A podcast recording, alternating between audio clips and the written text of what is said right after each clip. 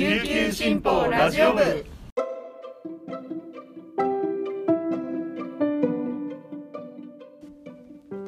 おはようございます。沖縄から届ける声の長官琉球新報ラジオ部です。2021年11月10日水曜日。本日のパーソナリティはデジタル推進局の田吹陽子が担当します。今日の那覇の予報は曇りのち晴れ。最低気温18度最高気温21度となっています。めっちゃ寒くないですか？あのさっき朝刊を取りに外に出たんですけど長袖1枚ではちょっと震えるほど寒くて今あの上着を急いできたところです。と琉球新報の朝刊によると昨日は奥で15.7度その他県内23地点で最低気温が20度を下回って今季最低だったとのことです。冷え込みのピークは11日から12日までということでまだまだ続きそうですね。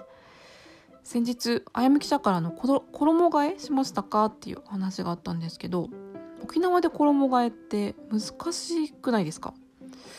なんかあの今ね冷え込んでもまた暖かくなるしなって思っちゃうしというか結構夏みたいにマジで暑くなったりするのでなんかなかなか夏物とかしまえないですよね。私はあの引き出しの奥の方に夏物を入れてまた暑くなったらそこから引っ張り出せるようにっていう感じで結構出しっぱなしにしていることが多いです。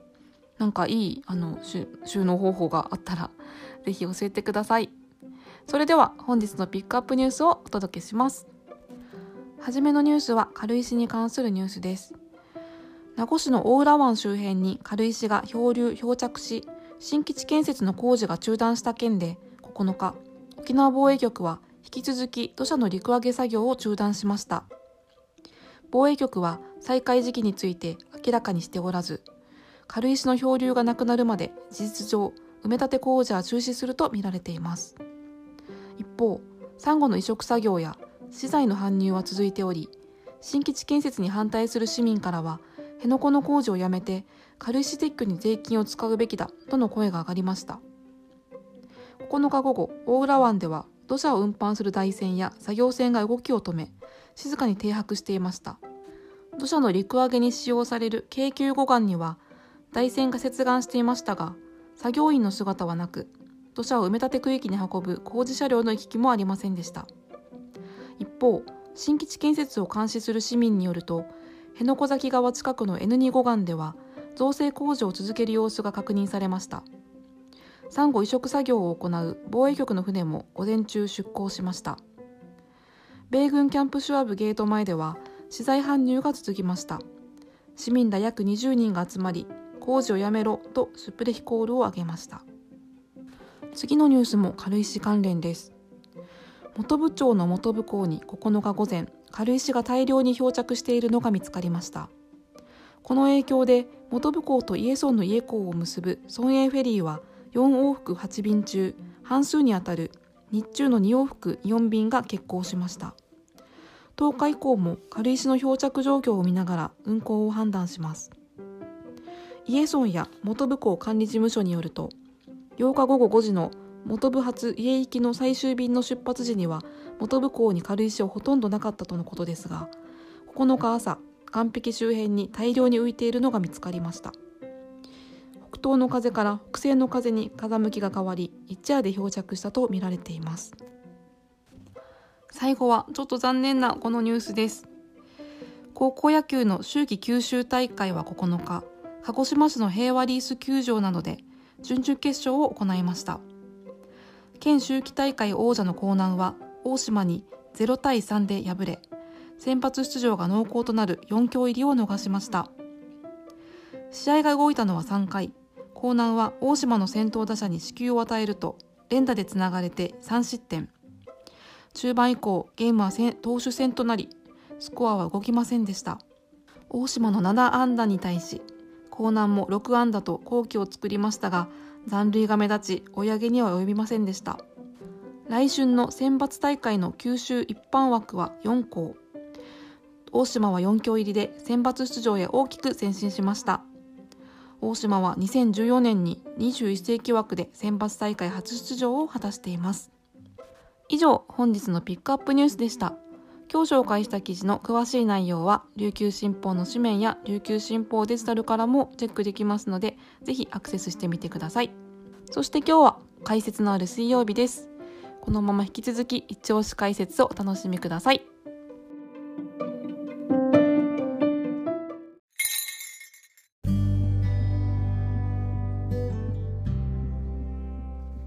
続いては記者のおすすめ記事を紹介する一押し記者解説のコーナーです。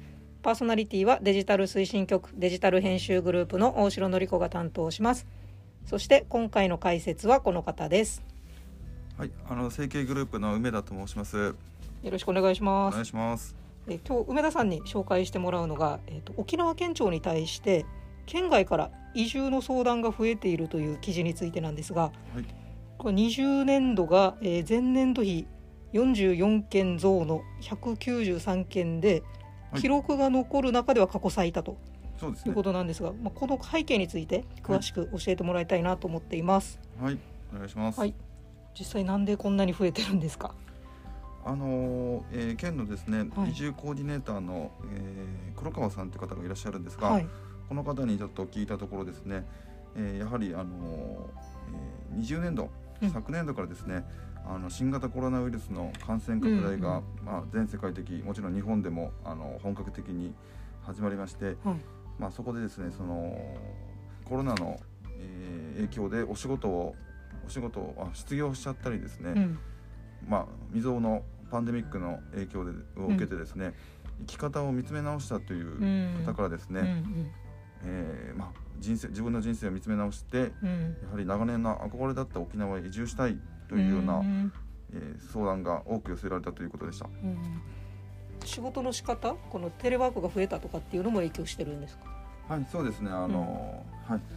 もう地方に移住してもテレあのパスあの、えーネット環境さえ整ってれば、うん。どこでも仕事ができるという業種が今出てきておりまして、ん。社会的にもそういった潮流になってますので、うん。そういった意味でそのやっぱり沖縄でも仕事できるんじゃないかという方が増えてるようですね。うんはい。なんかでも沖縄ってこう一時期こう全国最多の感染率でなんかとても移住先としてなんか人気っていうのはちょっと意外だったなっていうのもあったんですけど。はい。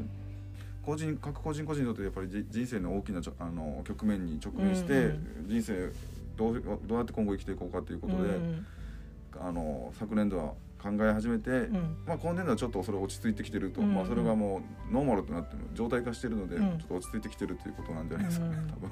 まあ、なんか選択肢の一つとして考えたいけど可能性がどれぐらいあるのかを調べておきたいっていう人が多いのかなっていう感じですね。そうだと思います。うん。はい。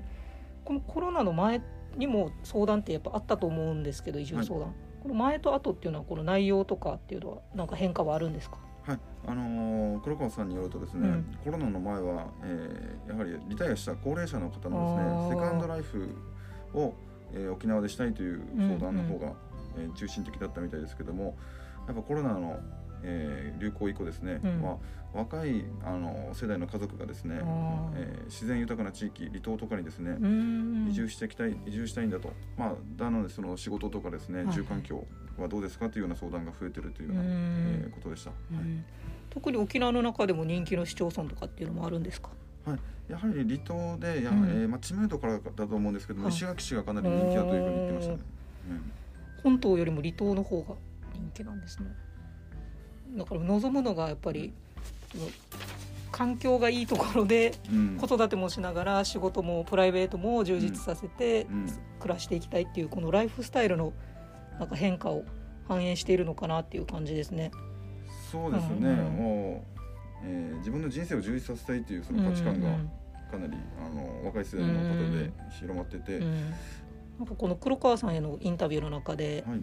これまではこうテレビドラマの影響などで漫然と移住相談をする人が多かったけどうん。最近は現実的に検討している人が増えていると。うん。この現実的に検討するっていうのは具体的に言うと例えばどういうところなんでしょあのーまあ、黒川さんのお話ではその、えーまあ、テレビドラマが放映されるとですう、ね、すぐそれに影響してかあの移住どんなですかという感じで、うん。漠然と相談する方が多かっうんうん。あある程度いらっしゃったみたいなんですね、ただもうコロナが始まって以降はですね本当に、うん。えー仕事はありますかとかえー住まいはどうですかとかですね、うん。実際にそのなんか真剣度、うん。本気度が上がってるっていうような、うん。あの印象を感じたそうですね。うん。はい、で実際にですね、はい。あのーまあ、この記事が載った後、はい。県議会でも、うんうん。あのー移住相談についてですね、うん。えーど県議の方から県の方に、あのー質疑があったんですが、うん。その中で答弁してたのがですね、えー昨年度ですね、あのー県内の10地域の担当者を招いてオンラインツアーを開催しておりて、あのオンライン、えー移住相談ツアーですね。んで、えー合計98組128人が参加して、はい。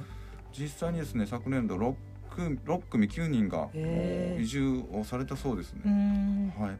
あのーちなみにですねあの沖縄県の移住、えー相談ホームページがあるんですが、えー。沖縄島暮らしという、はい、なんかそんなホームページがあるんだっていうのを初めて知りましたね。うん。このサイトなんですけども、あのー20年度去年ですね、はい。15万7千件のアクセスがあったそうで、うん。それが、えー19年度比コロナの始まる前ですね、はいはい。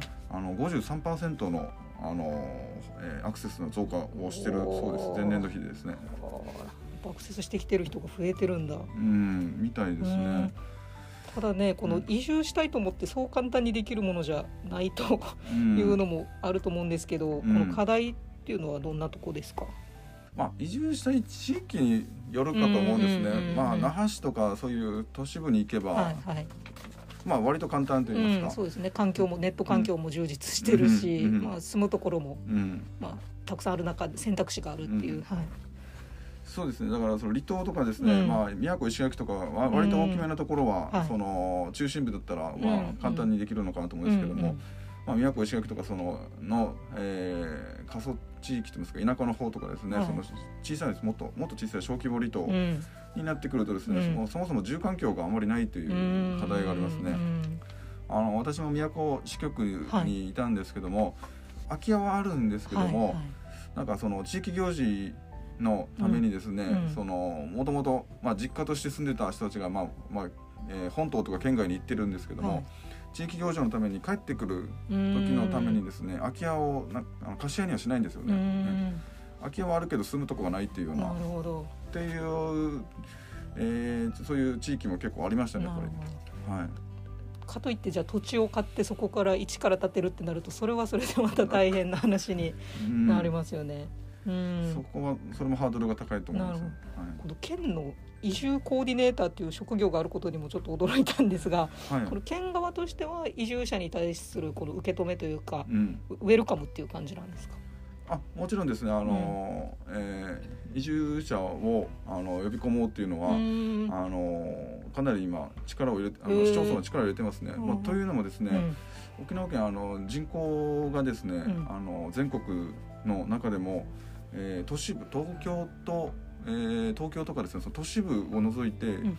えーほぼ唯一っていうぐらい人口が増加している、うん。あの珍しい県なんですけども、はいただそれあの沖縄の方もですねあの、えー田舎の方、まあ、小規模離島,、離島とかですねうん。北部の、えーえー市町村とかはですね、人口が実は減少していて、うん。もう沖縄もあと,、えーとまあ、5年10年後にはそうです、ね、人口減少局面になるほど。あの転換するというふうに言われてまして、うん市町村は今それを見据えてですね移住者をかなり移住者を呼び込もうということで、えーかなり今力を入れてるところですね。うん一方でうちなんちとしては、はい。この移住する人たちに向けてはこの沖縄の歴史だったり、はい。地域の事情とかってコミュニティとかっていう複雑な問題もたくさんあると思うので、はいこのせっかく来てもらったけど思ってたのと違うって言って帰っちゃうのはすごく残念なので、うん。なんかこう来てよかったって思うしうん。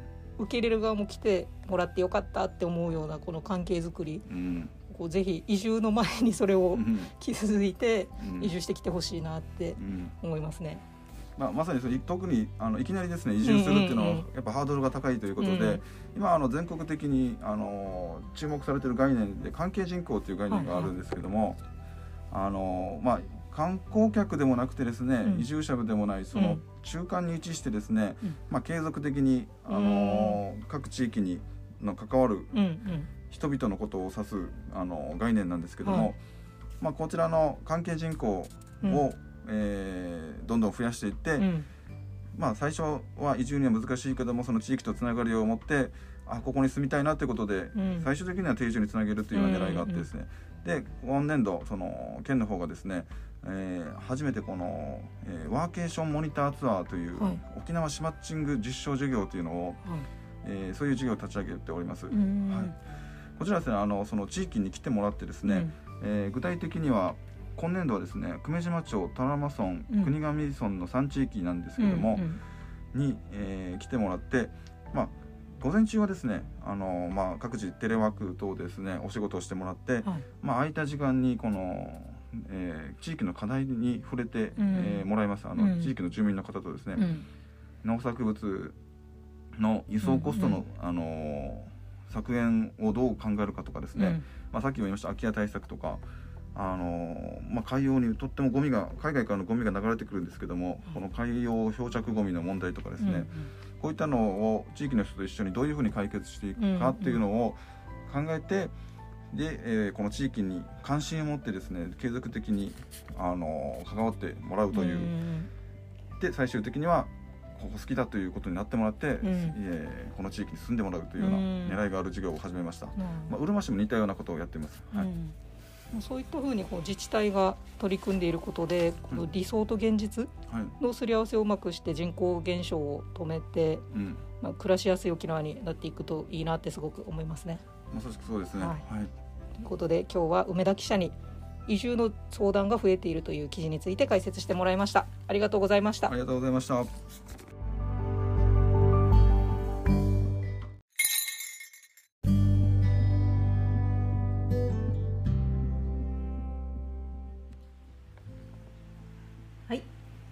ロナの感染拡大をきっかけに沖縄への移住相談が増えているという話題について解説してもらいました。私自身もコロナをきっかけにこれからの人生について考えることが増えたのは確かにあります。仕事環境だったり家族との暮らし理想とする年の取り方など何が自分にとって大切にしたいことなのかそしてそのためにはこれからどんな人生の選択をしていくのかといったことをふとした瞬間に考えることが増えたように思います。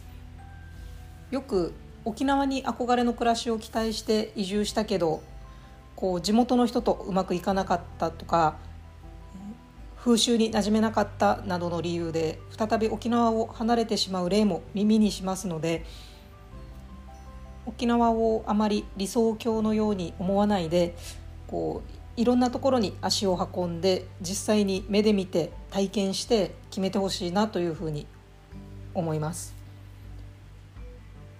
でも私自身のことを言うと,、えー、と大学から約10年県外に住んだ後に沖縄へ戻ってきたので沖縄は本当に暮らしやすいところだなというおすすめはします。せっかく沖縄に住んでみたいと思っていただいている人たちなのでこの移住希望者のニーズと地域の課題がどちらもいい方向にマッチングしていくといいなと思います。それでは今日も最後までお聞きいただきありがとうございました。今日一日皆さんに素敵なことが起こりますように。今日も頑張っていきましょう。チューンチバティーチャビラ屋台